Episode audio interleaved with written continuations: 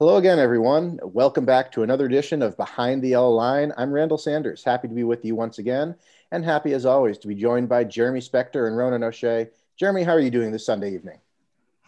Uh, I'm doing all right. Uh, a little run down. I don't know if you can hear my voice, but uh, feeling on the up. So doing all right. Uh, glad we'll be able to activate you off the uh, the illness yeah. IL uh, in the next couple days here. Ronan, how are you tonight? I'm okay. I'm okay, but I think Jeremy needs to own it. He, he had a bad incident here this week, I and did, I think that I you just got to take incident. on the chin here. You got to take the L. I take the L totally. I had a, I had I had a big L on Tuesday. I can tell you that much.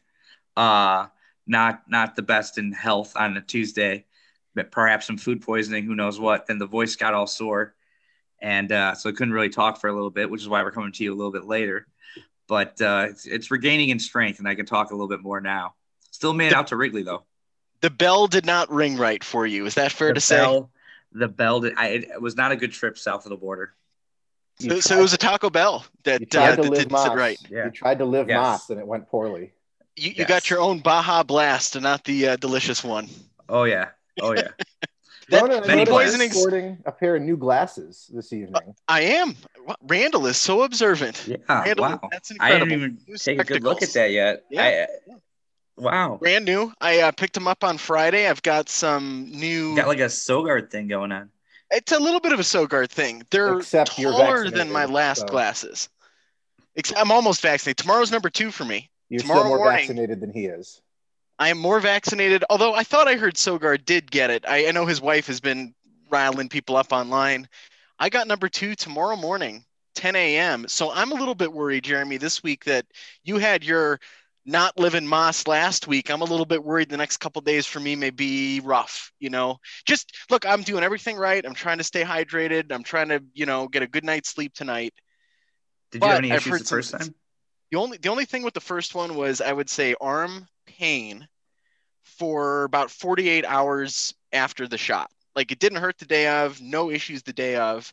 Next couple days my arm was legitimately hurting. Like I couldn't raise it. I definitely cannot raise it up above the shoulder. And Yeah, now for number needle in there. I, I took a little jab, you know, a little jab job.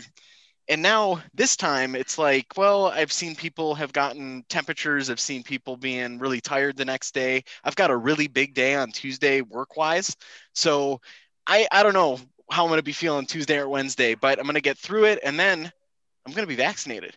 Oh, and oh yeah, I'm baby. just so ready for it. I'm I'm just ready to get back out there. And I've been doing. I've been to now three Rockies games this year, four if you count the doubleheader. Um, so I'm kind of getting back out into public, but I've been really nervous and cautious. And I think this is going to be a catalyst to like, let's go, let's fucking do this now. You know, I'm ready to No. just get back out there. That's basically how I've been. I when I Yeah. got fully vaccinated, I've been kind of just going out and do I, you know, taking the L, going to Wrigley, living kind of a normal life within the guidelines of everything, but For sure. you know, living kind of a normal. Uh, I had no issues. I don't know about Randall, but I I, I don't know if I was just what, but when I got my second, I, I had a little bit of pain. I didn't feel like it was as much pain as the first one, and in the arm, I mean, arm pain, and the rest, I I was fine. Ronan, I can tell you from my experience that uh, the day after was a little bit rough, uh, and I was lucky enough to be able to spend a Sunday and not have to worry about it. If you've got a big work day two days from now, my experience is that you'll probably be okay. Yeah. Uh, but best of luck to you tomorrow. And equally importantly, I believe you have a birthday coming up on, on Tuesday, if I'm not Mhm. mistaken. So that, as you said uh, an edition or two ago, that's a great birthday present for you. And It you is. said this is a, a great, a great catalyst for kind of getting back out there. It is a nice last line of defense. It's your probably your best line of defense. Uh, and you know to know that if you're you're masking doesn't doesn't uh, stop it, and if your hand washing and keeping your hands clean doesn't stop it, that you have your immune system there to back you up. And it's a it's a good peace of mind once you can kind of get past some of the uh, the habits and the trauma of the Yep. last of the last year.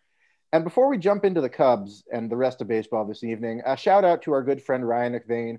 He and his lovely wife Mary Alice welcomed uh, their third son, their third child, into the world uh, this past week. So congratulations to Ryan and Mary Alice on the new addition, on the new roster move, and uh, we hope to get to meet the new addition sooner versus later. Big later. call up. Yeah. roster expansion call up. I think both of that applies here. Uh, but amazing, Ryan. Uh, just so happy for you and your family. Uh, just. I don't know. It's humbling too, though. I don't know how you guys feel. It's like this is our buddy. We've known this guy. We've been going to baseball games with him since high school. He's rolling three kids now. Damn, just good for Ryan. Good for Ryan and Mary Alice. But it, it's just one of those things where I, I kind of took a step back here in the last couple days and went, wow, he's really got things going on. He's got his stuff together. Uh, it's inspirational, to be honest with you, just just seeing how he's carried himself and thinking, okay, you know, good good good to see that he's making things happen. Yeah, like, yeah, like uh, Jeff Goldblum said, life uh, finds a way. So let's jump into the Cubs. It's been uh, about a week and change since we last convened, and uh, a couple of things have improved for the Cubs. a couple of things not so much three series have gone by since we last spoke the Braves, the Mets, and the Brewers. The offense has woken up a little bit, which is good to see because I know that when we last talked, uh, the offense was rather comedically last or near last in all categories. And I'm delighted to report that they have improved a little bit since then. What have you guys seen in the game since that are maybe some encouraging signs to take going forward? Uh, yeah, as you mentioned, uh, the last you know week or so, the offense has for the most part, uh, broken out. You had a big uh, against Atlanta, 13 runs, and you had a big 16 run game or 15, 16 run game, which is the game I was at uh, against New York, and then 15 against Milwaukee. And it, it, obviously, the big deal is making contact. You know, in that game against New York, uh, there wasn't really a lot of you know hard hit balls in that game. It was just making a lot of contact, putting pressure on the Mets. Mets made some defensive plays. You got some breaks, a, a couple balls off the pitcher you know, and so it, just making contact has been a huge part of it. Um, that's you know, it, it's it, as uh, you, know, you're trying to say early in the season, like it's a long season, it's a marathon, it's six months. It's not two weeks in April, it's not the end all be all of the season. So you know, we're at a point now where you're 20 games in kind of you're like you're 10 11 you're probably not in the exact spot you want to be but luckily as you are the division is not great so you're not terrible and then we'll see where we are like coming through like you're gonna have your chance. I i feel pretty confident in the offense. I don't I, I in terms of i don't think it's gonna be like an elite top five offense but i think it's gonna be an offense where you're gonna get you're gonna have your breakouts. I mean you're gonna have some games like today against brandon woodruff a good pitcher where you're not gonna score runs and it's gonna be an issue that's gonna happen but i, I think about so I, i'm not this past week I think has has kind of given me a little bit more hope and optimism. Just seeing that you can do it, seeing you can break out. The one guy kind of disappointing to me right now is Joc Pederson because he's on the DL and he's not really. Everybody else has kind of contributed to it.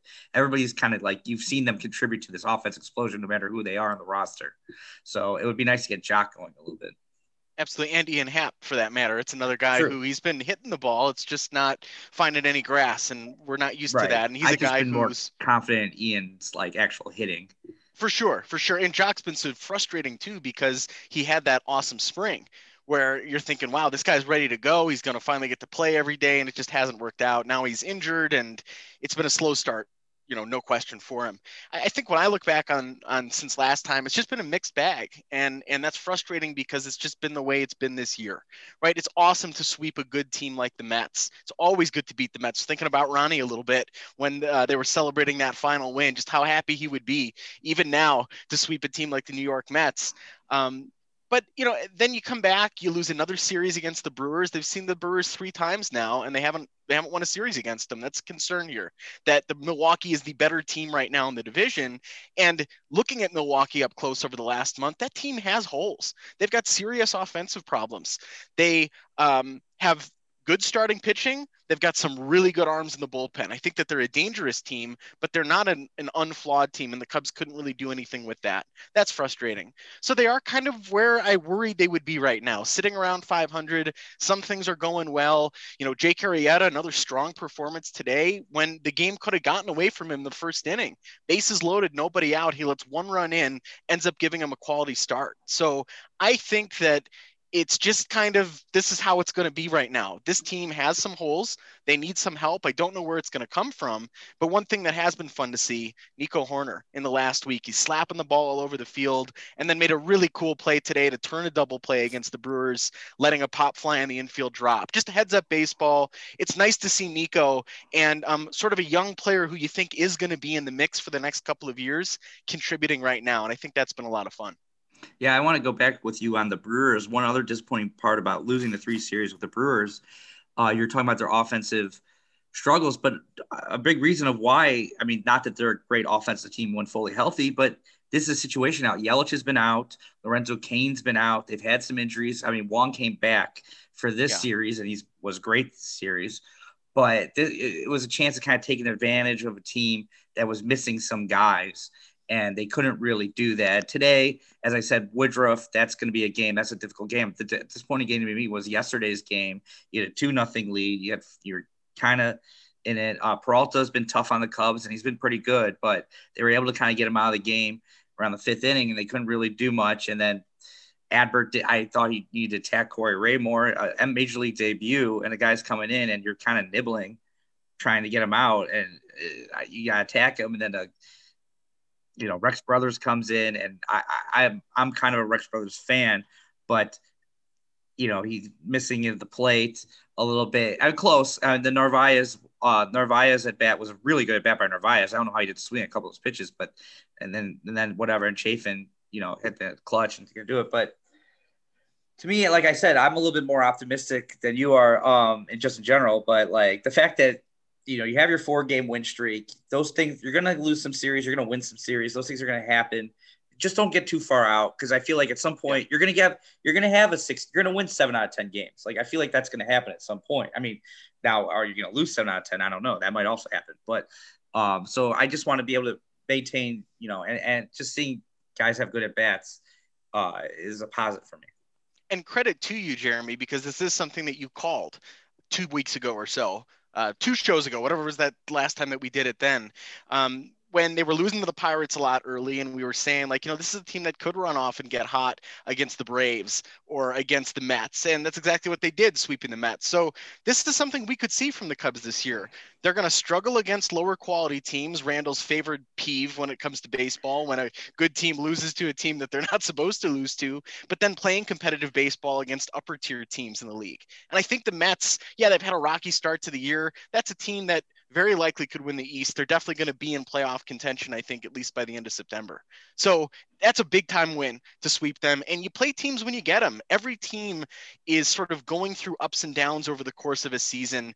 And you can catch a team that wins 100 games that's just having a bad week. They're very beatable. That happens all the time. So I'm just just giving you some credit there, Jeremy. You kind of said early on, like everybody needs to pump the brakes a little bit here. This is a bad start, but some things are going to level out here a little bit that is going to make this a little bit more manageable and we've seen that happen over the last week and just to add back a little bit on your uh, when you catch teams an important thing just when they catch the mets you know the mets have all these rain delays and the cubs benefit because they missed the ground and that's a huge thing because I thought the game I was going to go to was I kind of timed it for a Degrom start, and they got pushed back, pushed back, pushed back again. So you know, you never know like how things are going to play out. Uh, one thing about that Mets series I want to say is Pete Alonso. Um, that ball he hit yeah. was I was sitting right there and he and like it was like all of Rex Brothers, and I was like, because when they put Rex Brothers in, I was like, I don't know why you're putting Rex Brothers in. I know you want trying to get Lindor out. I guess if you get Lindor out.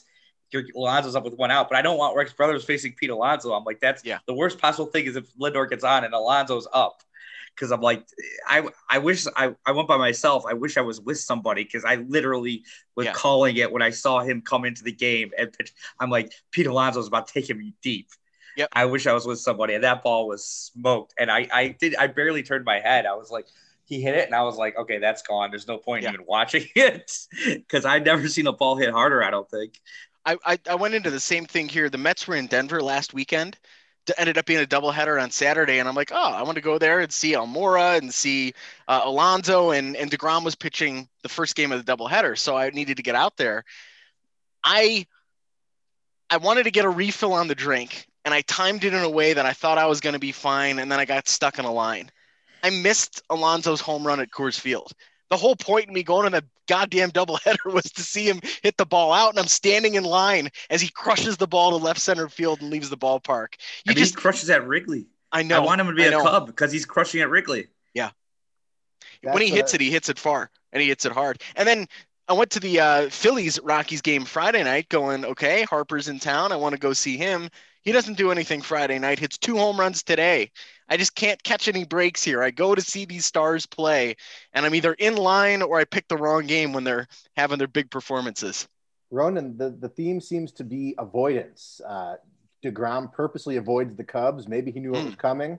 Uh, Pete Alonso and his home run avoids you. Bryce Harper and his home runs avoid you. Maybe it's you. It could maybe, be. Maybe it's you. As you guys said, the Brewers are not necessarily a great team, especially without Yelich, without Cain. That strikes me as a very beatable lineup, and the Cubs could only manage the one win against them. That's a disappointing thing. Yesterday and today both felt like very winnable games. You were you you were up to nothing yesterday, then two two, and then you go down because Manny Pena hits what turns out to be the go ahead two run homer. You, you've got the leadoff man on against Hader in the ninth, and then the umpire calls a neck high strike on Jake Marisnick, and it's just all downhill from there. That game felt winnable. And today, you were you had a one nothing deficit going into the top of the ninth inning, and David Ross elected to put in Jason Adam instead of Craig Kimbrel, who has not worked a whole lot this week and it went about as well as you would expect. And the game ended up uh, a six nothing loss for the Cubs because they let in five runs in that ninth inning. Both of these games felt very winnable. The Cubs have played the Brewers nine times now for some reason. Again, another scheduling quirk. They won't see them again for two months after this. And unfortunately, they're three and six in those nine games. And I think the Brewers are a team against whom you need to do better for two reasons. One, you're going to be probably duking it out with them for the, top of the division all season. And two, they're just not that good of a team. They've got two transcendent starting pitchers right now. Uh, they've got Freddie Peralta, who again has given the Cubs fits for a number of seasons now. And you could still only take the one win. And the one win was great because they scored 15 runs and made it a complete laugher. But you need to start winning more than one game in these series if you have any aspirations of competing for the division this season. Agreed. And I don't think the wild card's going to come out of the National League Central. So the only hope to the postseason is winning the division. So you got to beat the Brewers. And I mostly agree with you there, Randall, but I will push back and say, and this is a sentence that'll excite Ray. So a little tip of the cap to him early. In the regular season, I think the Brewers are exploitable. I think you can definitely get to them in the regular season. That said, I think this is a very dangerous postseason team because they've got enough good pitching there with the bullpen, with Burnes, with Woodruff in the starting rotation, and then they've got big time arms, three or four big time arms in the bullpen that in a short series or in a series where you get a day off, I think they're actually a really dangerous team in October. But you should be able to get to them now, especially because their offense has serious holes and it's a lot weaker when Yelich isn't in the lineup. The Cubs not being able to do more with that here in April is something that just makes their margin for error that much smaller. They've got um, they've got to make up ground now. They'll have fewer games against the Brewers, and there's no guarantees that this roster is going to look like this as we get closer into July. So that's a little bit troublesome right now. Right. Um, obviously, when you're uh, competing in division and you're losing games against a team in your division, that's not a good thing. Um, so yeah, I agree with you. Three and six against the Brewers. These are missed opportunities early on in the season. I see. To me, I, I when you when a Brandon Woodruff starts a game, I I I, I don't think like um, I think we're pretty heavy underdogs in that. Where we've yeah. seen it time and time again against the Cubs. You know, you might be able to squeak, I you know, but uh, pretty heavy underdogs. And then going into that bullpen, I thought really the seventh inning, or maybe when Woodruff was faltering in the sixth, but when they put Feyereisen in the seventh, was probably the Cubs' only real chance at actually competing in this game. So today I kind of once once to be honest, once Jake had like loaded the bases in the first, I was like, this is probably an like an L already because I, coming back against Woodruff and then that bullpen, I that's that's a real tough one to do. The the game to me that I was very disappointed was as I said yesterday's game. And you're you're right, Ronan, in terms and both you guys actually, uh, three and six against the Brewers, you have to take those if you want to compete. We haven't played the Reds yet. We haven't played the Cardinals yet. So we'll see how we're able to stack up against those. And mm-hmm. I, I think, you know, it's I think it's gonna be a close the whole way. I think the Brewers are probably the slight favorites, not just because they're the lead already, but I'm just in terms of talent on the roster. I think they are probably slightly the best, most talented team on the roster. I mean, I think their pitching is so good that it makes up. And when they get Yelich back, they have some stars. So uh, Corbin Burnes is absolutely amazing. He's been fantastic this year. Woodruff has been great. Freddie Peralta has been very good, and he's and, and, the bullpen. I mean, we got to Devin Williams a couple times, but he's still nasty. And Josh Hader, I mean, I, I don't think you can kind of count on getting to Josh Hader. I mean, we've gotten to him in the past, but like if he's coming up in a one nothing game, I, I don't I don't think you or you're down by one run. I don't think you really count on. Well, we're we're planning on scoring a run here, so uh, it's just disappointing. But uh, hopefully, you know, I, I actually have high hopes for this week. I think this Brave series, the Reds at the end of the week, they're in a free uh, tailspin, seven in a row they've lost. So we'll see how they're doing. But I, I think this Braves series has, has a real opportunity for the Cubs this week. And you'd, you'd certainly hope so. The Braves uh, had a rough Sunday. They got swept in uh, both both ends of a doubleheader. Jeremy, I believe you told me earlier they had one hit, one hit, in 14 innings, one hit in, in a pair of seven inning games. So Sounds Ronan, like the Cubs. You you yep. made the point earlier. Sometimes it's about when you catch a team, and uh, the Cubs just lost two or three to the Braves a week ago, and you, we all know who's on the Braves roster. We know about Acuna. We know about Freeman. Uh, as you said, maybe the Cubs are getting lucky catching the Braves when they're in a little bit of a, a hitting slump right now. We will see. Uh, so going back to this week, the starting pitching is, and we knew it was going to be a little bit of a concern. Zach Davies had a bit of a rough start uh, Adbert Alzolay, I thought he was cruising along there, and then he just kind of ran out of steam in that fifth inning. He did not make it through five. Uh, Kyle Hendricks had a, a, a, pretty decent start, and Jake Arrieta, we already discussed, uh, was great today after that first inning. And we knew the starting pitching was going to be a little bit of a question. There are some names in this rotation who you have some expectations for, but we knew it was going to be a little bit of a coin flip. And this week was that. You had a couple guys who did not perform particularly well and a couple who did. That's going, probably going to be something to watch going forward. And for me, the middle relief is probably the biggest concern right now. Uh, we've talked about Rex Brothers has some trouble finding the zone. Jason Adam, for all of his spin rate and decent stuff, he has trouble doing the same. You know, I trust Kimbrel in this bullpen right now. Obviously, I trust Chafin for the most part, even though he took the loss yesterday and I, I, feel like middle relief is kind of the issue with any team because if you have decent relievers, they end up your your setup guys, your closers. But right now, that's probably one of my biggest concerns on the roster is if your starter only goes five and you have a lead, who's going to get it to Kimbrel at the back end? Elsewhere on the roster, Javi is in uh, a bit of a spot right now. He's on pace for a very weird season. Uh, I would credit whomever came up with these statistics if I could find where they originated but he's on pace this season to hit 45 home runs, steal 45 bases, drive in 144 runs. And in fact, he's tied for the NL lead in RBI right now with, I believe, 17. But he's also on pace to strike out 306 times. We know Javi is kind of a mercurial statistic ball player. We know he does things that nobody else does on the field, but we know that can come with a lot of frustration at the plate. Is, is this is what is this what Javi is going to be for this season? Do you think, or do you think he's just in a bit of a hole right now and that he can pull himself out? I'm very worried about Javier Baez. And I know Jeremy and I are on opposite ends of the spectrum with this. Um, I've got a lot of concerns with him. I've got concerns about how he ages as a player as well. Um, look, Javier Baez has never been a guy who's going to walk a lot. I think his career high is around 5% or so in terms of walk rates. Right now, it's under one and a half.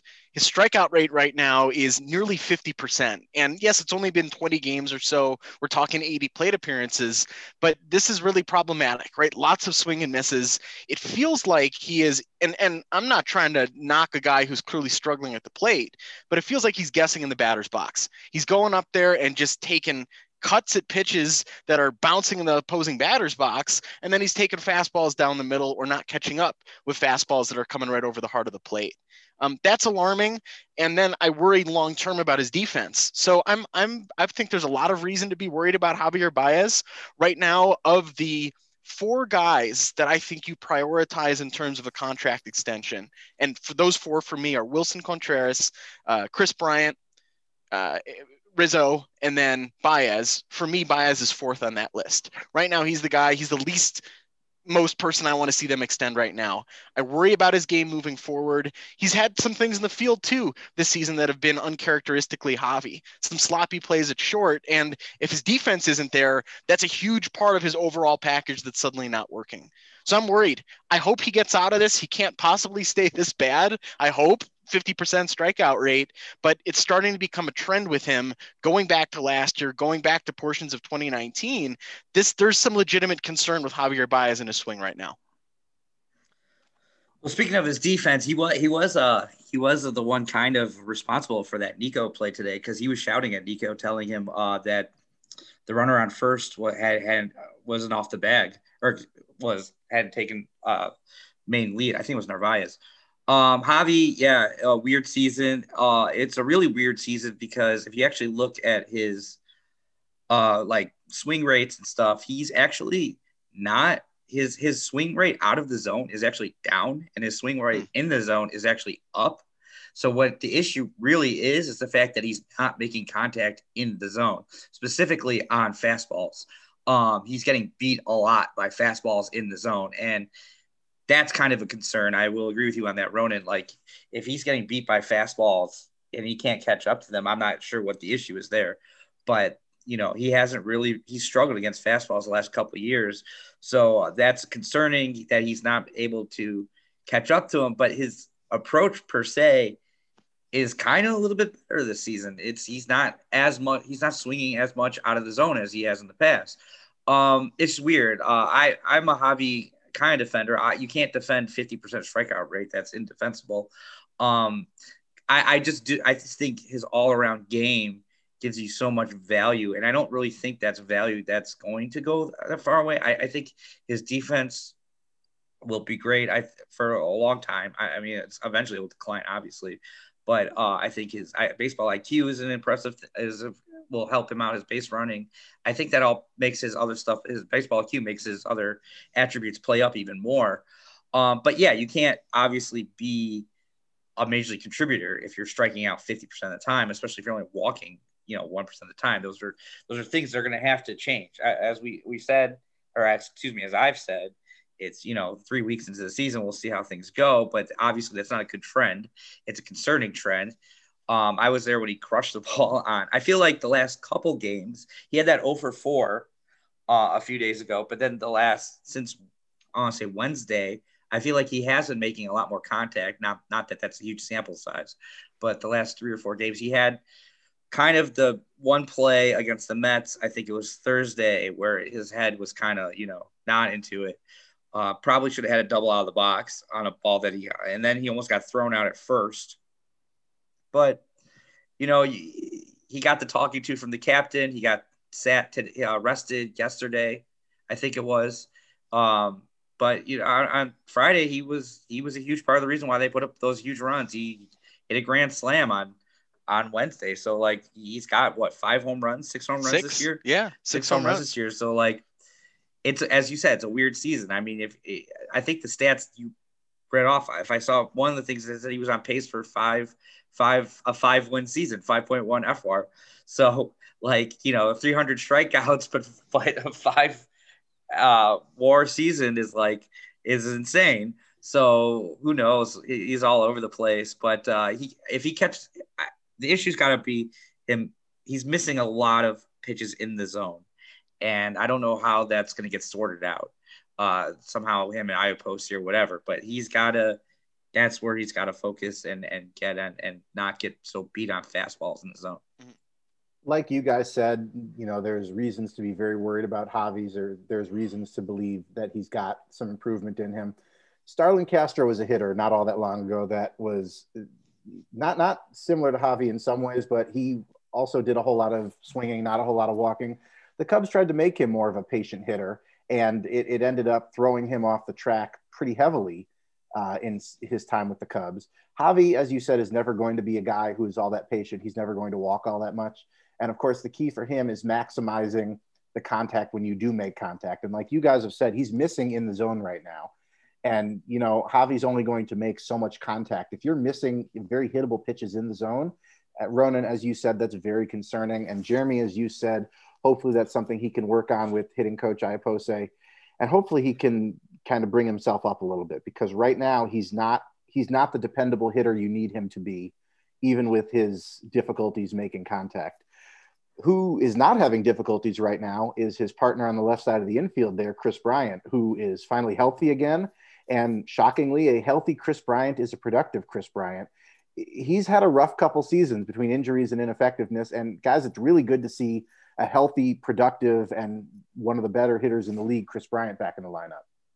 I really want him to be the priority right now in terms of an extension. I don't think he's the easiest guy to extend. I think Rizzo, you can work out something there if that, that would be reasonable to both sides. I know they've broken off chatter. Um, Bryant, though, has become the top priority, I think, for me. He just looks like Kris Bryant again. He's walking, he's slugging, he's driving the ball, he's playing right field, left field, third base. I mean, he's doing everything for the team right now. So it has been welcome to see. Will he maintain his health? We'll see. We'll see where this goes. We're still only a couple of weeks into the season, but this has been the most encouraging thing, I think, offensively this year has been the resurgence of Kris Bryant. Uh, yeah, obviously, I agree with you on uh, terms of the fact that Kris Bryant should be the number one priority. I, I, I think he always should have been the number one priority. I hope they open the checkbook up for him. It's nice to see him um, having a kind of a resurgent year. I think you know, I don't, I don't know if he's quite as great or as good as his numbers would suggest right now, but uh, you know, it's nice to see. The thing about Kris is like he he has that launch angle, so he's always hitting the ball in the air, which gets him the distance, even though he doesn't really hit the ball super hard in terms like you know comparable to like let's say Ronald Acuna or Pete Alonso or somebody. He doesn't have that type of exit velocity, but he has enough exit velocity, hits in the air, the ball travels far. So you know that's nice to see, and he's versatile. He's playing in the outfield now. He you know Joc's out, Nico's up. They didn't bring up an outfielder. They they're gonna have Kris out there. Uh, so you know that's a huge plus to have a guy who's capable, not only capable but willing to go out and do whatever it takes for the team. So yeah, I would hope he's a focal point for the front office to get done. Obviously, with Scott Boras as his agent, it's gonna it's a difficult task to get done, especially so close to free agency. But I feel like Kris, I mean, not that he I, I he probably would go anywhere that's willing to pay him. But I, I do think he likes being a Cub and would want to stay if he had a choice. If, if he was asked, hey, you can get the same contract from five teams, and the Cubs were one of those five teams, I assume he would pick the Cubs because I would I would I doubt he would want to, you know, change his life. So hopefully they're able to you know, at least make a competitive offer for, for him where it's something he would have to consider. But it's nice to see a resurgent, and hopefully, as you say, he stays healthy because he had that resurgent year in 2019. He had a knee injury in San Francisco, and then it kind of went downhill after that. So we'll see. And we'll get back to Bryant on the field in just a second. But Bryant off the field is kind of a funny case because eh, I think more than any other player on the roster, he was the subject of incessant, that's my word there, incessant trade rumors last offseason and this offseason. And it, it, feels like Kris Bryant, for as low maintenance as he is, as unassuming and quiet as he is, he's always the one who seems to have to do the most kind of defending himself. Uh, certain members of the media who will go unnamed, but let's say they feel self important enough to nickname themselves. Oh, um, oh, come on, just say it. Say yeah, it. you gotta say yeah, it. Yeah, I think we can figure it out. You know, they're big fans of Catman? saying. Yes, that's exactly who I was going for. They're. I they're, actually didn't know. Yeah. So they're big fans of putting out there that Bryant has turned down massive contract offers and that he doesn't like to stay. He doesn't want to stay in Chicago. He doesn't like Chicago. And it feels like once or twice a spring, Bryant has to go up there and say that he doesn't know where any of this is coming from. He loves Chicago. He would love to stay here. And again, Kris Bryant is one of the most low maintenance guys on this roster. He, he you never have to worry about him off the field. You, you don't even have to worry about him on the field when he's healthy because even if he gets into a little bit of a slump, he's smart enough and disciplined enough to usually work himself out of it. And I feel bad for him because it seems like in the off season he can't get a he can't get a moment's peace without someone trying to tell him or even texting him from a, a fake number welcome to the mets which happened to him this off season and i, I kind of feel for him because he he has to deal with all that in addition to coming off last season uh, a, a season of injury a short season where he didn't perform all that well going back to him on the field, some numbers for you. Right now, he is sixth in slugging percentage in the National League, seventh in the National League in OPS. He's tied for first in doubles. According to Fangraphs, in only 21 games, he's already been worth 1.1 uh, WAR, 7.2 offensive WAR.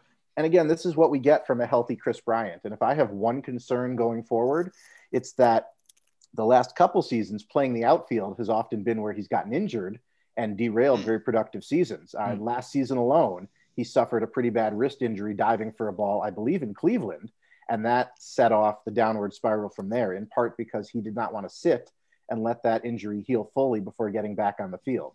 So I hope that with Pederson on the IL and Bryant likely playing more outfield for the time being, hopefully he can avoid that and continue being productive and healthy. Because as we've gone over three or four different ways right now, a healthy Bryant is a productive Bryant, and a productive Bryant is one of the best hitters in the National League. Yeah, I feel like he's been more injured on the base pass. I thought like he had that shoulder injury and then the finger injury, but whatever. I mean, but yeah, you're right. Uh, last year, obviously, being a shortened season, I, I, I think it's tough for a guy if he's going to miss a significant amount of time. You know, if he can get out there, I would think he would want to be out there. 60 game season, you're saying, well, you he had like what broken finger, fractured hand, uh, finger. If that's probably telling him to sit out like three, four months or whatever. So, or not months. I didn't mean to say months. I meant to say weeks. Um, uh, so he probably want to, if he get that, you know, juiced up and ready to go, he probably wants to get out there, and not miss, you know, 10 games, 20 games. Yeah, but you know, and as we've said too, it's in everybody's best interest for Bryant to play well, right? He's on the cusp of free agency. The Cubs could give him a big deal and keep him here the rest of his career. The Cubs could trade him here at the deadline. He could go to a contender, maybe win a World Series, and then go into free agency, or he could be traded somewhere to a place that they've got ambitions of extending him.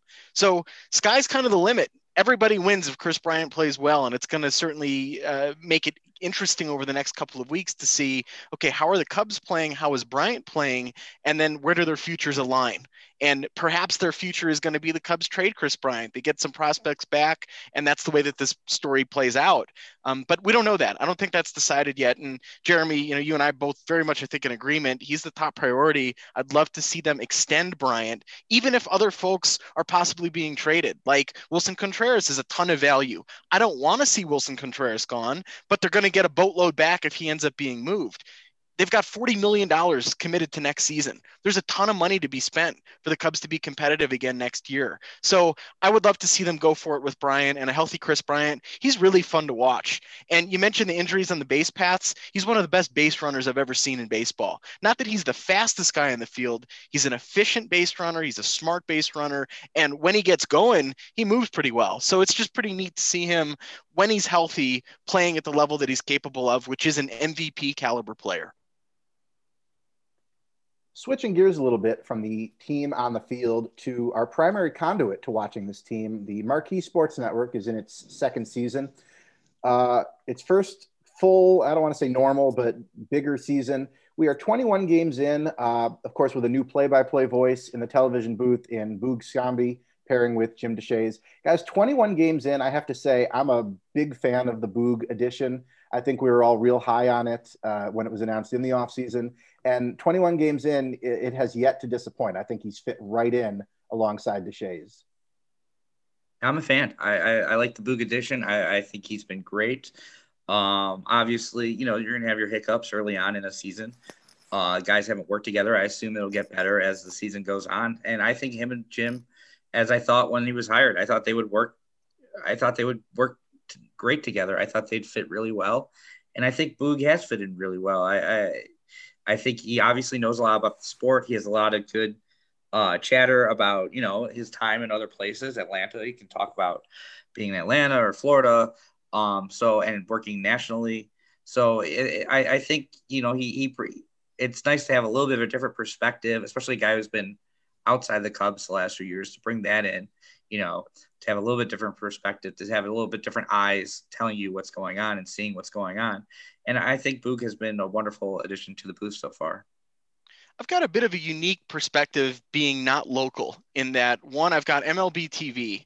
And the benefit of that is I watch a lot of baseball, not just Cubs baseball. I watch teams all the time. If there's an interesting pitching matchup or if there's a good young player out west, I watch those games, which means I see a lot of TV broadcast booths we are very, very lucky in Chicago. Oh, yeah. And the White Sox are very lucky as well, but we're very lucky in Chicago to have the crew that we have. JD is phenomenal.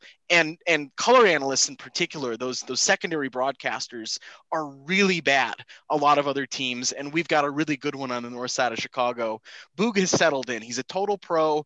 I want him to get a little bit more personality into it. I think that that's coming. I think that he's still walking that line. Like tonight right now he's calling a national broadcast for espn radio. He still is sort of in that mindset of a national broadcast. That's something that marquee management has said that they wanted to bring to the cubs broadcasts but i want him to settle in a little bit too and you can see it happening i think it's going to be a very good fit. But like I said, I see a lot of other teams. It's bad in some other cities. Cringy, cringy, awkward, stupid broadcasts. The other thing I want to say though, being at distance, is I only get the ball games on marquee. I don't get pregame and postgame coverage. It comes on when the game starts. I think my feelings about Cole Wright and what's going on in the studio, I wouldn't feel so good collectively about it, at least based on what I see from him on things like Twitter. It's just not really what I'm looking for there. So I only get the broadcasts. I think from the first pitch to the end of the game, the Cubs broadcast booth's as good as anybody, but I can't speak for what goes on in the studio. And what I have seen, not really something I've got much interest in watching. Yeah, well, the Ronan, studio's a, yeah. You're not You you're not on. missing a whole lot, which I suspect is what Jeremy was about to say. You- you- Well, I was gonna say the missing a studio is an, the studio. is an interesting uh it's an interesting situation because you, you usually got you got Cole who I I guess I don't know. He's not Kaplan. So that's a positive, right? I guess. I don't know. That's that's a Uh, low bar, but good for him for clearing it. and then you got you, then you, you have your your Ryan Sweeney or your Sean Marshall, whoever's in, which is such a weird thing to me. Uh, like Ryan Sweeney is such an odd guy to have in there. Sean Marshall, I kind of get a little bit, but Ryan Sweeney is such. And then you have your like third guy from wherever, who's your Rick Sutcliffe, your Doug Glanville, your Dan Plesac this year. Uh, Mark Grace is coming in, Carlos Pena. So like it's kind of they're all on on. So it's like a really weird setup where it's like two guys in the studio, one guy on the on the Zoom or whatever. But uh, I don't know. It, it's a weird, it's a whole weird deal. But to go back to your point is, I agree with you. There's a lot of interesting. The one thing I like is that that we haven't really had is obviously your home team broadcaster is going to be a homer, Mhm. but they're not like an over the top kind of like they're an objective guy. Like even Len was like an objective guy. Boo's kind of an objective guy. I don't need like guys going out there telling me how I'm, I'm gonna go out to you in Denver or whatever, but how Raimel Tapia is like the best left fielder ever, or Nolan, Yeah. you know, is is a reincarnation of uh Mike Schmidt or something. Like, um, so like there's some broadcasters out there that's like, come on, I can't watch this because it's like so over the top laudatory of like their own guys. Well, I had that moment today because so I was up in Boulder most of the day today. I didn't get to see a lot of today's game. I caught the first, oh, I guess I caught about the first six innings or so, and then I was radio the rest of the way.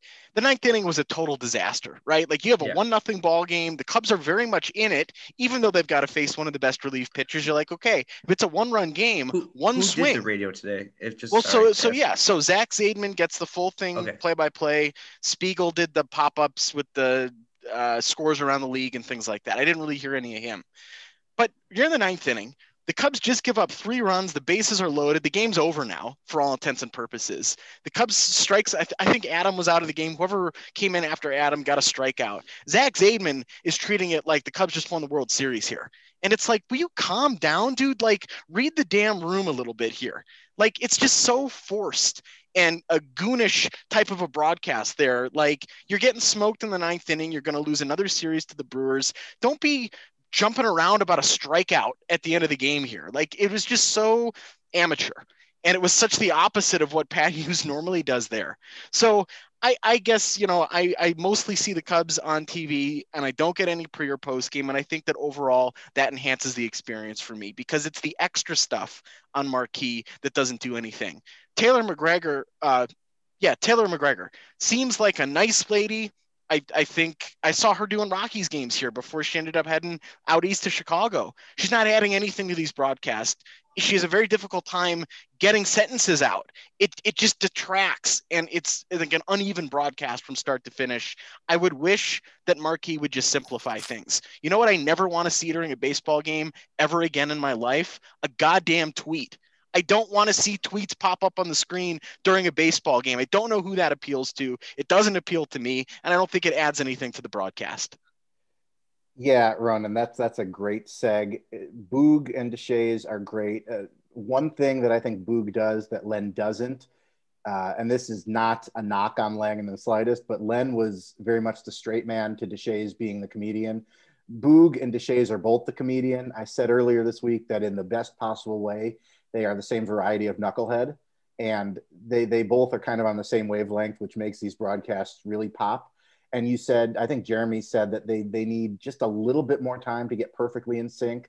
Like a great quarterback and a great wide receiver need just a little bit of time to to really to really get in sync. A couple times, one of them has kind of tossed the other something, and the other hasn't quite known what to do with it. And I think that's going to improve dramatically. But as you said, once you get outside the actual booth, the marquee broadcasts are still pretty rough. And I'm trying to give them a little bit of a pass right now because they are still not able to have quite the access that I think was envisioned when the Cubs started their own RSN. But as you said, Taylor McGregor, I don't want to put this all on her. I don't think she's going and getting quotes from the opposing starting pitcher's high school baseball coach of her own volition. Like I'm sure that's an editorial edict. But as you said, it adds nothing to the broadcast. I don't especially care that the starting pitcher took took training on how to get himself into a routine and now he does his laundry on a certain day it just doesn't add anything to the broadcast. And I understand they're trying to give you a little bit of a background on the the opposing team, and that's great. It adds nothing. The tweets on the screen are so impossibly neutral pablum that, like you said, I don't know who they're for. There's just a whole lot of chaff, a whole lot of extraneous yep. debris on the broadcast right now. And Ronan, I know you've had this complaint about the Rockies broadcasts out there before that they there's a whole lot of stuff on those broadcasts. It feels like Marquee as they were putting the presentation together. It feels like they they checked in on all those other RSN broadcasts and said, "Yeah, our viewers want this kind of this kind of debris on the broadcast too. Let's make sure we give it to them." And it, it just adds so little. I think they could for they could serve to trim a lot from these broadcasts, and there would be that much better. I, I, I kind of disagree with you a little bit, Randall. I don't know if that's necessarily a marquee thing. I kind of think it is a Taylor thing because when you have different sideline reporters, they're doing different things. Like she's presenting different stories than other sideline reporters are presenting. She's doing more like kind of, I guess, human interest stuff or like others. Like it's like, I don't know. She does a lot more BS around the game where like she's going to find a vendor or something where like when they have um Elise Menaker, she's doing things about mm-hmm. baseball. She's doing things about uh what's going on in the dugout in respect to the game at hand. So like I don't know. I mean, maybe there's some other stuff, but like that's also what Taylor, as you mentioned, did Colorado. So like I feel like she kind of has a different view on what she's supposed like giving her reporting on it. To me, it does nothing for me. I would rather I I mean I don't want a sideline reporter, but if I got a sideline reporter, I'd rather have somebody telling me something interesting that's going to affect the game at hand. Um, kind of, you know, so like you know injuries, other type of things, but um, that's just how I, I've seen it. I think it's probably somewhere in the middle there too. And one thing I've been surprised by has been the public stance that management and Marquee has shared, right? The things that they put out through their press releases or the things that they leak to the media. And one of the big things that we've heard from this group has been they wanted more of a national broadcast feel. Remember last year they tried the suit and tie thing. What boggles my mind is is there anybody at Clark and Addison right now with their head out of their ass who can go, look at how much WGN means to this fucking fan base, right? The people love WGN. And why do people love WGN? Because it was distinctly Chicago. Ernie Harris, the way they showed the neighborhood, the way they showed the mailman catching home run balls across the street. It was a distinctly Chicago broadcast that built one of the biggest baseball fan bases in the world. Now management comes in here and says, we need more of a national feel. Doesn't make any goddamn sense at all. And I don't understand why there's nobody there who realizes what they have and that this is a market and a team that would benefit from simplifying things.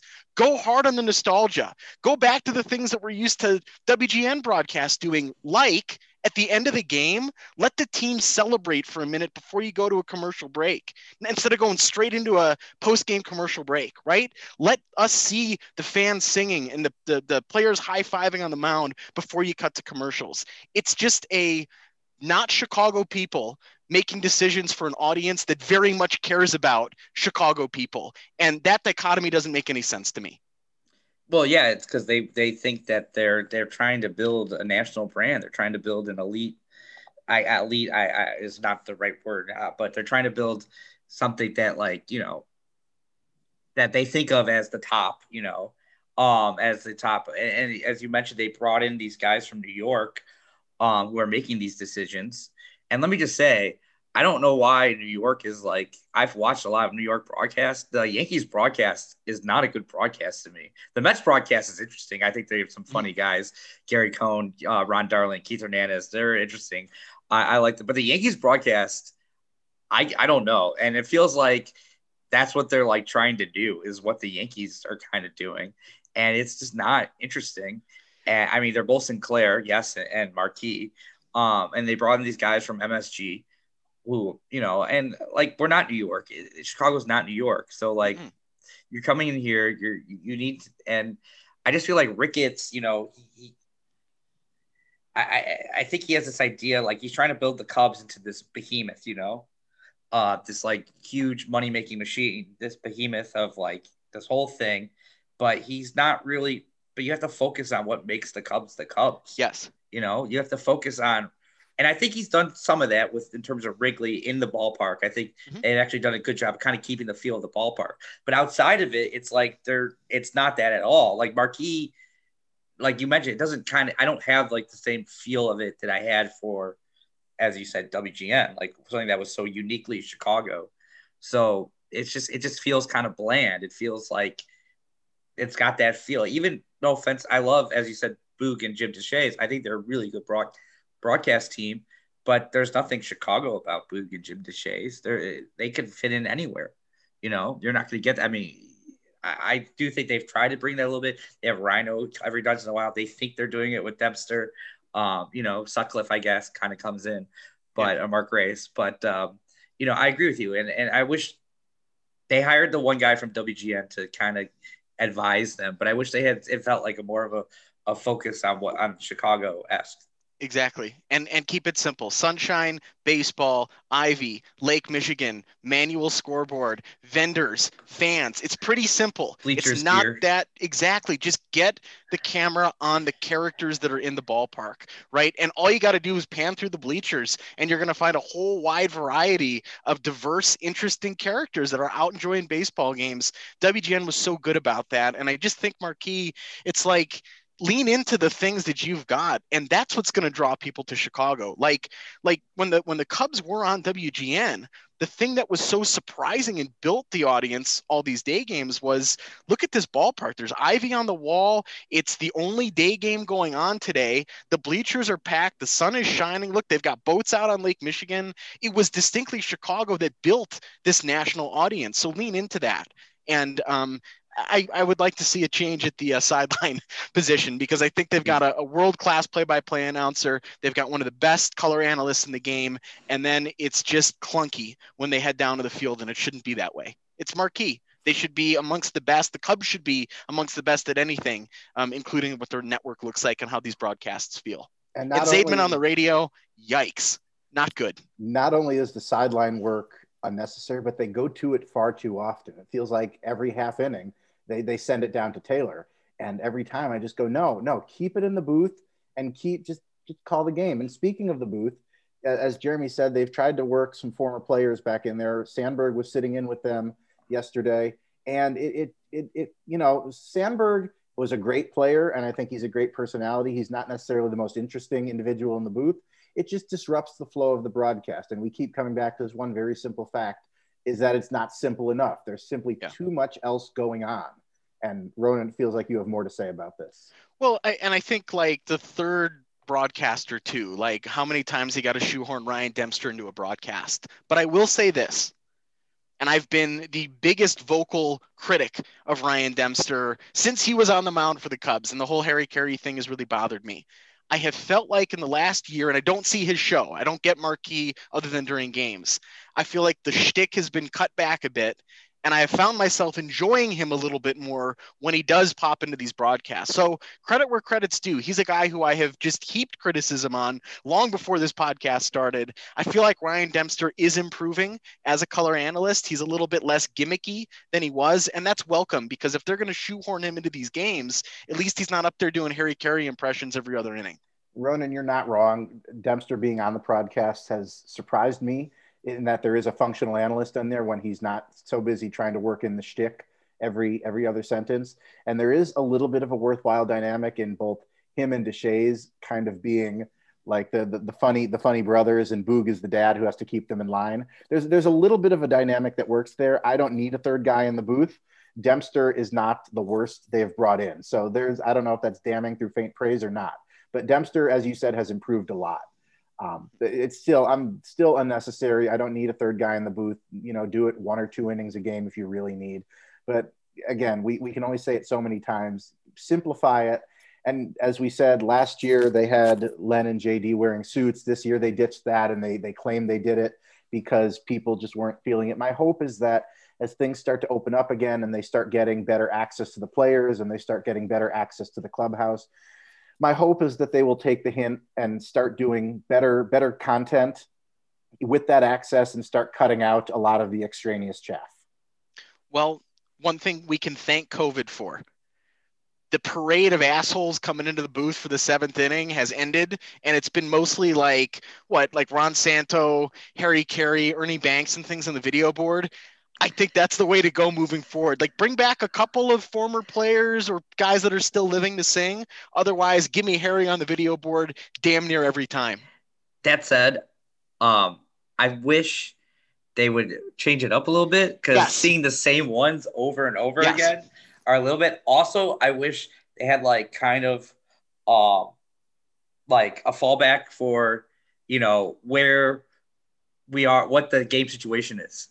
So like maybe we have a Harry for when we're down and we need him to say let's get some runs or something, Exactly. or Harry for like like I wish because you know hearing the same one where Harry's going, you know I've never heard you sing better or whatever every single time. It's like I've been Lazy. here three. You know, I've watched like five games and I've been at Wrigley like four or five times, and I keep seeing the same one over and over again. It's like you have. There's no way they don't have you know a thousand games of Harry singing the Right. stretch. They can find a few that are decent. And and but it is though nice and i totally agree with you just mix it up a little bit dig into the archives a bit um, but you know to not get belushi's brother in there bantering about his latest cbs show Well, you're a don't fan miss- of Belushi's brother. well i look i got myself into a little blues brothers branded uh, colorado best here uh, over the weekend and it was good it was good um, normally I, I avoid the gimmicky stuff but i saw the blues brothers outline i said i gotta try it um, but i just don't need to see him or uh, any number of these sort of celebrity Cub fans that they roll out to the ballpark every year. A couple of them I like. I like Jeff Garlin. I enjoy some of his comedy. Obviously, Curb is a great show. But then you've got the other guys. It's like, okay, yes, Belushi again. I really don't need this today. Well, since we're on the subject and, and just to go out, one of the obvious um, best moments ever, and it's now a sad moment, is Steve Mongo McMichael being Ah, tossed out of a ball game from the upper deck or from the after seeing the seventh inning stretch. So just want to, you know, because Steve uh, obviously Mongo has some issues being diagnosed with ALS. Uh, and so hopefully the best for him, but that was one of the best moments ever of a Wrigley seventh inning stretch. And I will say this: I'm working on something right now. I'm I'm with about three weeks away from the end of my term here, and then my summer's going to open up. I'm going to have some more free time again.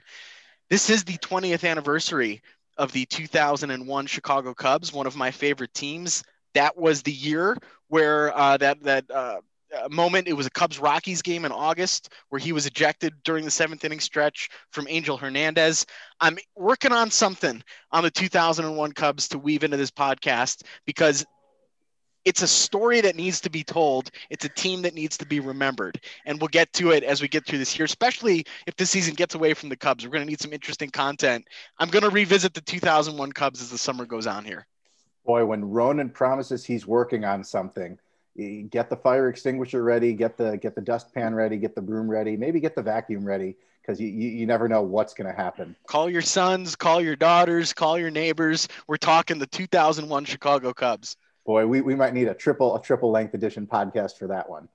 We'll keep it in the broadcast booth here as we move along. From marquee to the national booth, and fitting that we're recording this on Sunday night, Sunday Night Baseball on ESPN is, I would say, MLB's flagship broadcast. You could argue maybe it's the Saturday Fox games, but for me, it's the Sunday Night Baseball booth.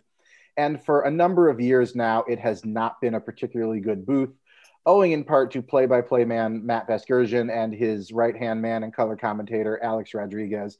Guys, we all have something to share about what makes this booth a bad booth. Jeremy, you've got the most recent example, and I believe it was just last week when the Braves were beating up on the Cubs. What did what did A Rod say that that jumped out at you and made you tell us that this simply isn't true? Oh, I think A Rod uh, made some comment about uh, Hendricks. How Kyle Kyle Hendricks wouldn't be drafted like basically in today's game because he didn't throw hard enough, which was kind of to me an outrageous comment. Even because first of all, Kyle Hendricks was only drafted in like 2011 or something. 2010. It's not like Kyle Hendricks was drafted in 1988 or something. It's like the game hasn't changed that much in 10 years. I know, but that you know velocity is obviously velocity was a huge deal then. Like guys are throwing hard, but velocity is obviously a huge deal, and teams are obviously scoping for velocity. But they're also like teams think they can add to guys. They think they can build from guys. They think they like pitching has gone insane right now. And, uh, you know, you have all these pitch labs everywhere. Uh, we've talked about, you know, there's pitch shaping courses and classes and all this and working with weighted balls and all different techniques that the whole biomechanics of figuring out how to throw hard um, that guys have been doing and, and teams have organizations have like built starters and they think they can build starters and develop starters out of guys that you know weren't necessarily thought of as elite talented like college baseball players that weren't throwing hard, like Corbin Burnes is an example. Shane Bieber is an example. These aren't guys that were like in college, just like just dominating and throwing 100 miles an hour. So it's so it's like an insane statement to say like, well, a guy like Kyle Hendricks wouldn't be drafted today because he's not lighting up the. First of all, when Kyle Hendricks was drafted, he was throwing harder than he probably is today. He was probably throwing like 88, 89, even touching 90. He's kind of lost some velocity over time, where he's now 87, 86, 88. Um, but so that was just something I don't know. I actually liked A Rod when he was a studio guy with Fox. I thought he was fine when he's like in, but now I don't know. Maybe it's just there's too much exposure or whatever. He he has all these weird like it's the weirdest thing to me is you have all these guys that don't understand why they were good at baseball. And I don't I don't understand that. It's like why is A-Rod so obsessed with bunting? He never bunted. He hit 690 home runs. He did it like it's like why are you why do you think like bunting is the greatest thing in the world? Like I don't understand. You when you were a ball player, if why did you play that way then? Joe Morgan was the same way. It's like Joe Morgan's like when he didn't believe in on base percentage. Joe Morgan had one of the highest on base percentages ever. He took walks. He hit for power as a second baseman. It's like where where is this coming from? Why don't you believe in on base percentage? Um, so it's such a weird thing. I feel like A Rod's kind of he tries too hard. He wants to be. It's like A Rod, you're okay. You, you're you're you don't have to prove so much. Just be confident in yourself, and just you don't need like he's trying. He's turning into like Dick Vitale you know, he's all shtick. It's like you don't have to do that. Just relax. Jeremy, spot on. A Rod began his broadcast career, I believe, in the, the Fox Sports MLB studio. And it, it's kind of like a, a, bench player who performs well in limited at bats, and then you put him in the starting lineup and he gets exposed real quick.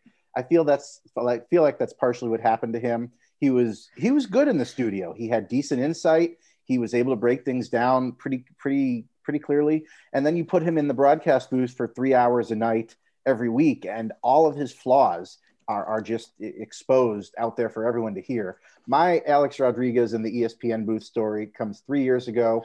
Late in the season, Yu Darvish was injured. He'd been shut down for the season at this point. And Alex Rodriguez comes up with this five minute story about how Darvish was distracting his teammates by rehabbing and working out with the team as opposed to being away from the team. And he keeps going on about how the team isn't happy with him and his teammates aren't happy with him. And it was just mind blowing that this is a guy who has an audience of millions of people. You're on your sports flagship national broadcast and you are creating this story whole cloth and reading it to a national audience.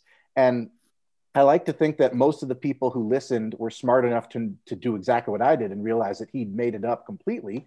But there are still a lot of people who get their, their insight around the league from these national broadcasts. And to think that they were having this, this storybook read to them, it, it, it, it pissed me off. And especially because it was not either too long or too, too, too much time before that he had said the complete opposite about Aaron Judge of the Yankees, who was hurt at the time, but he was known to be rehabbing with the team. And A Rod goes out of his way to praise him and say that he's, you know, it's important that he be around his teammates. And that's what he does. He just makes these things up completely out of thin air. And I, I just don't know where it comes from. And Jeremy, you you said he forgets what made him a great player. He forgets a lot and you, we know that he had designs on buying the Mets before Steve Cohen finally ended up buying them. It, it's funny how he how quickly he went from former player to someone who really wanted to fit in among those owners, recommending a whole lot of labor and financial things for the players, things that the players probably weren't too happy to hear. And it's funny that he did that last season when he wasn't going to have clubhouse access. And I think it was Brandon McCarthy, the former major league pitcher, who said that he would have loved for A Rod to have had to answer for those comments into a major league clubhouse. And, you know, it, it's just the making things up and providing no insight. I think tonight alone, he said something like, there is third base, which is a very important base to have. It, it, it's just, he's, he's not a good broadcaster. You know, I've got a bit of a slightly different perspective on the broadcast. And I just want to throw it out there a little bit because largely I agree with you. I don't care for Matt Vasgersian as the play by play voice.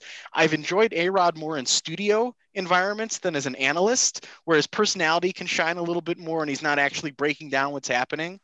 Um, but I think that Sunday night baseball as a concept is antiquated now. And it's from a time when the way you accessed baseball was different. Like Sunday night baseball started in 1990 in 1990, cable was still booming and growing in the United States. There were 20 cable networks in 1980 in the United States. By 1990, there were 80, right? People aren't watching uh, baseball games on Sunday night is their only opportunity to watch teams anymore, right? If you've got an MLB.TV subscription, blackout rules aside, you have an opportunity to watch every team every day at any point in time from the comfort of your own phone. So I just feel like, as a, a concept here, Sunday night baseball uh, doesn't carry the significance that it did when it started in the early 1990s. Then you've got a network that doesn't really know what to do with three and a half hours of programming on Sundays. They clog their broadcast talking about other storylines in the game and other things that are happening instead of focusing on what everybody's watching. So, all of that together, viewer habits have changed. The network not really knowing what to do with it, you put that together and you've got a clunky Sunday night broadcast. The other thing, too, is that now we know players don't really love Sunday night games. When I was a kid, 98, 99, going to Wrigley, I thought Sunday night baseball was a big deal. Now we know players hate playing on Sunday night. It's generally a travel day. You've got to go across the country to play a game the next day. They don't want to be playing baseball at 10, 11 o'clock at night in front of half empty ballparks. So it's lost its mystique. I think ESPN doesn't know what to do with it. And I think that that you know it doesn't carry the significance that Sunday night football does for example where you get good primetime matchups in the NFL for 16 or now 17 weeks they're 17 game schedule major league baseball it doesn't work that way right? Sometimes guys play clunkers. You make a couple of errors early. It's an ugly game and it's a blowout. So i feel like viewer habits have changed. The network doesn't know what to do. You put that together. You get kind of a meandering sunday night baseball. Who does it appeal to? It doesn't appeal to hardcore fans. They don't like all the other nonsense. Those other fans aren't watching because they watch their team and then they move on to something else. So it just feels like a product that doesn't really have much of a vision of what it should be or an identity. And I just think that maybe we reach a time here in the next decade where Sunday night baseball isn't a thing again because its window of significance has passed. I, yeah, I think that's actually happening because I'm not sure in the next contract if ESPN is picking up as many games as they have in the past. Um, I, I, I, I think Dan Shulman was before Vasgersian, right? Was it? And. I'm, um, I thought he did a decent job. Um, it's a weird broadcast, as you mentioned, because well, the one thing is I like it. See, the, the decent thing about this broadcast is they actually do seem to like baseball, though. Um, you know, that as opposed to like a John Smoltz who's announcing, it seems like he hates everything about everything that's being happening. It's like it's like um so I, I think when you have your national guy always critiquing uh in John Smoltz, like your top guy, always critiquing the game and complaining about the game and like making it like I think that hurts more than at least A Rod and Vasgersian seem like they're enjoying the game. They're trying to get something out of it. It's just I, I don't think Vasgersian is very good. I, I think he's just kind of nonsensical and just all the time. And then A Rod, it's like it always just it the problem with like a national game is that it always feels like the broadcasters aren't as familiar with you know your team. They're not following your team every day. It's a little different than like a national a football broadcast where first of all there are no local broadcasters outside the radio. And you know every it's once a week. It's not an everyday game. So like it's hard I, I would feel like for a national broadcaster like they're not there for the last seven days. They haven't seen what this team's been going through even probably more than that because they weren't announcing them seven days ago. So like it's going to have a different feel and it, it's a different and, and, it's just it's just a, a, as you said it's a mess. And you know a rod he, he, he kind of tries to talk with authority on certain things that randall's mentioning that maybe, maybe he doesn't have that authority.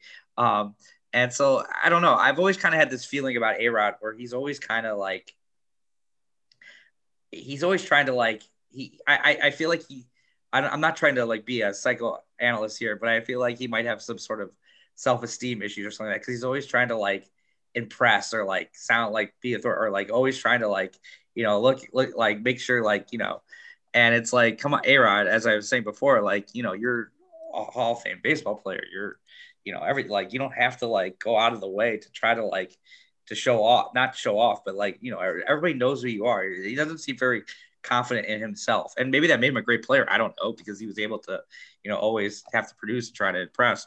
But uh you know it's just like i just feel like you're not getting the whole like my favorite A Rod theory. I think is like uh, the difference between an odd and an even even lead in like a ball game. It's like we're like I, I, can, I can understand it as like some sort of superstition on the bench, you know, or some guys thinking that.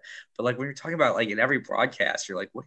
Well, they they have an even lead here, or they have an odd lead here, and this means it's like, well, what what are you talking about? Like five versus three versus seven versus four? I don't know. It's just like a whole whole mess of a broadcast. Jeremy, you you you said it best. He sounds half the time like he's trying to write the great American novel with every bit of analysis he provides. We remember the the Bote walk off grand slam some years ago. As he was talking over the the highlight of that, he he calls it a great swing, a magical swing, and a night David Bote will never forget. He just sounds like he's trying to write a book about baseball every time he talks. He's not so much analyzing what's going on in front of him as he's trying to to talk over what's going on in front of him. And Ronan, you made this point that they seem to have no interest in calling the game that's on the field and they seem to far prefer kind of doing this podcast over the broadcast and i've mentioned this previously i don't think there's no market for that i think if you did a version of the broadcast like that for maybe the casual fan who doesn't necessarily follow what's going on around the league i think there might be some utility in that as your second broadcast and i believe just tonight they had some of the smarter and more statistically inclined broadcasters doing a secondary data based broadcast.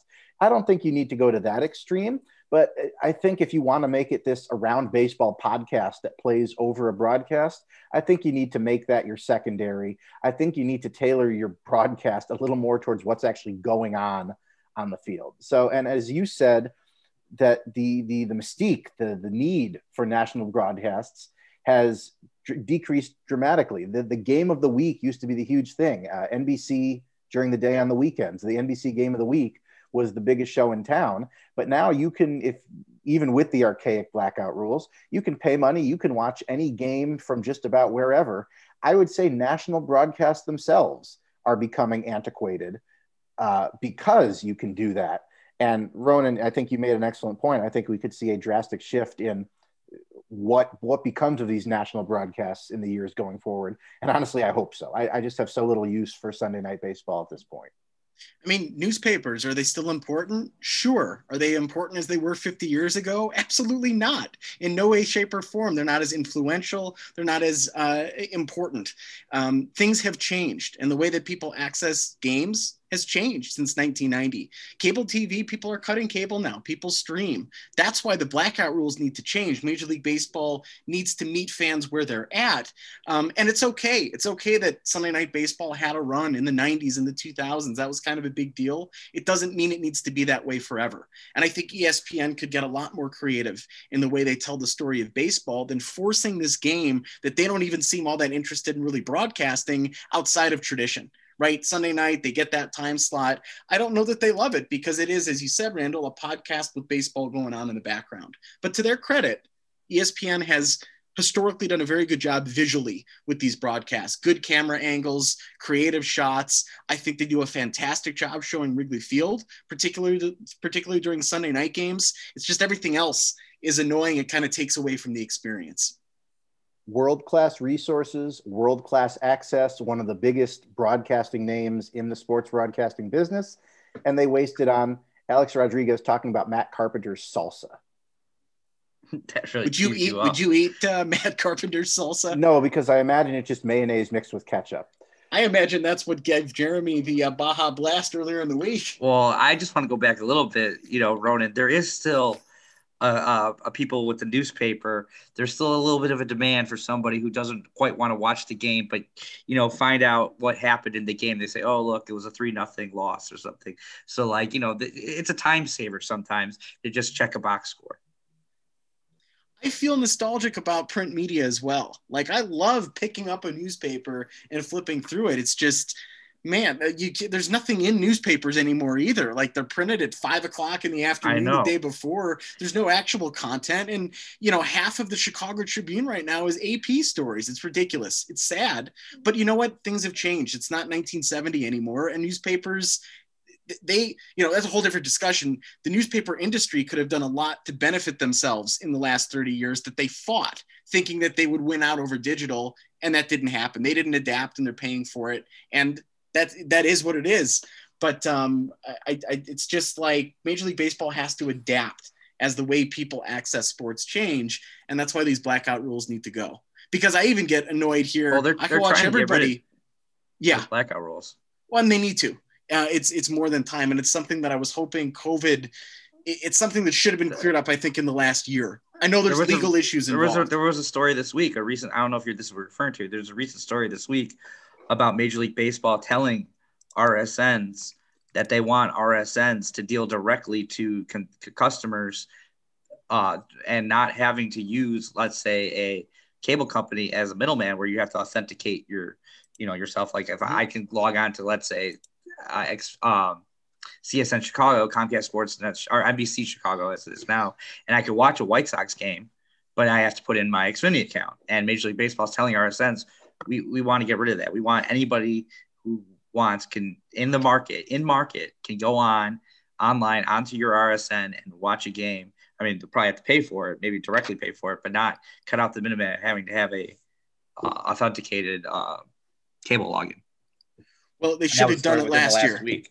No, I know. COVID. I'm just saying. I mean, it. I'm just know. saying that that came out within this. I didn't know if that was what you were referring to. I thought maybe that you were talking about that, but that's a story that's been out with last week where Major League Baseball is trying to put that pressure on uh, regional sports networks.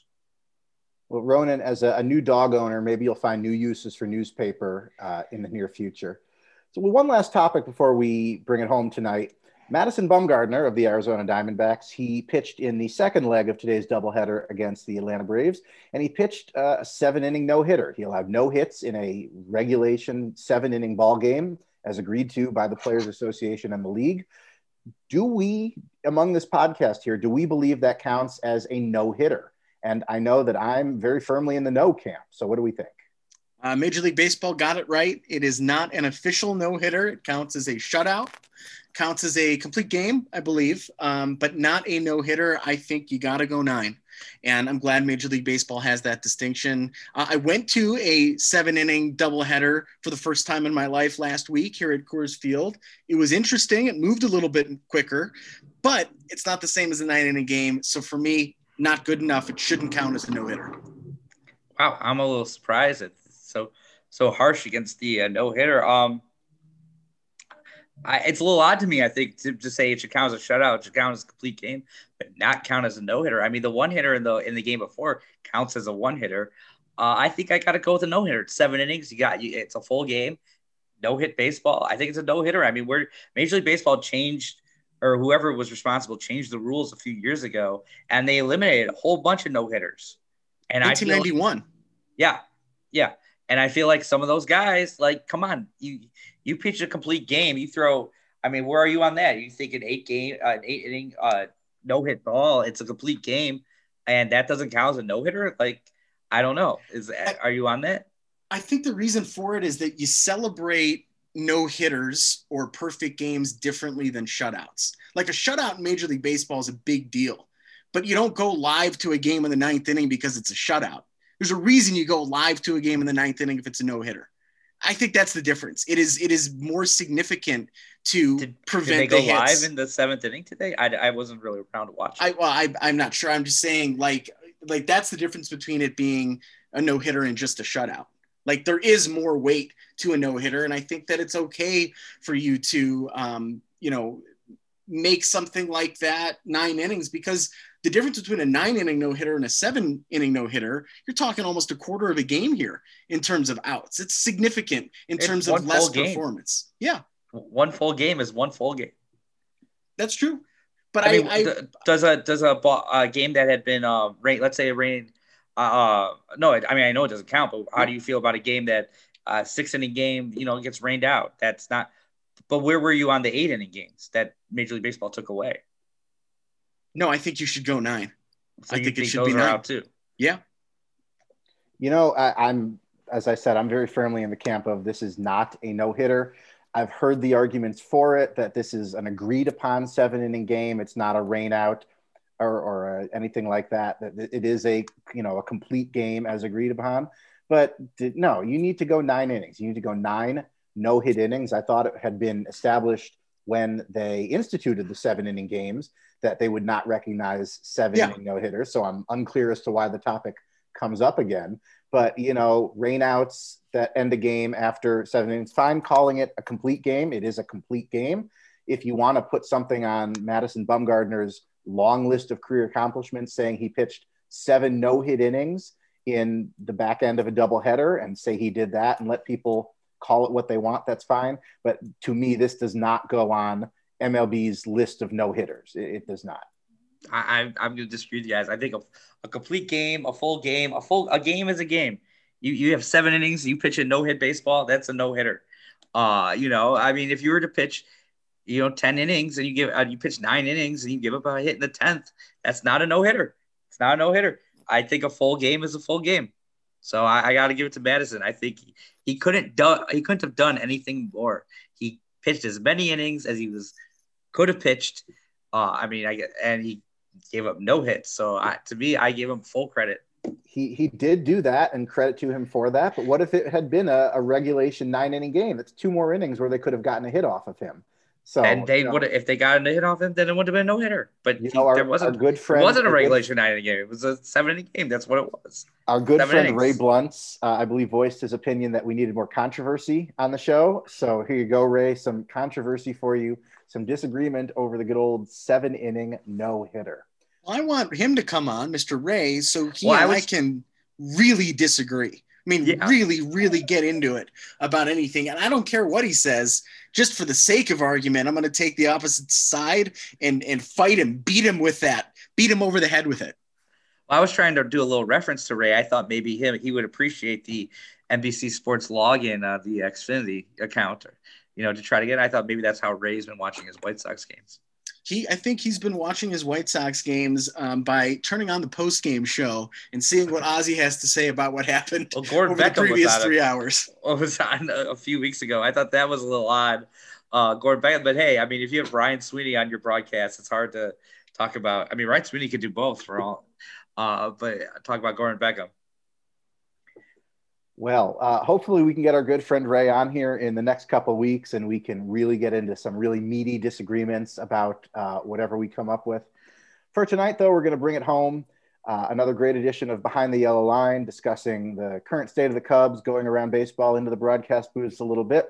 We hope to be with you again soon. I am Randall Sanders, joined by Jeremy Spector and Ronan O'Shea. We'll be back with you again soon. Thanks for listening.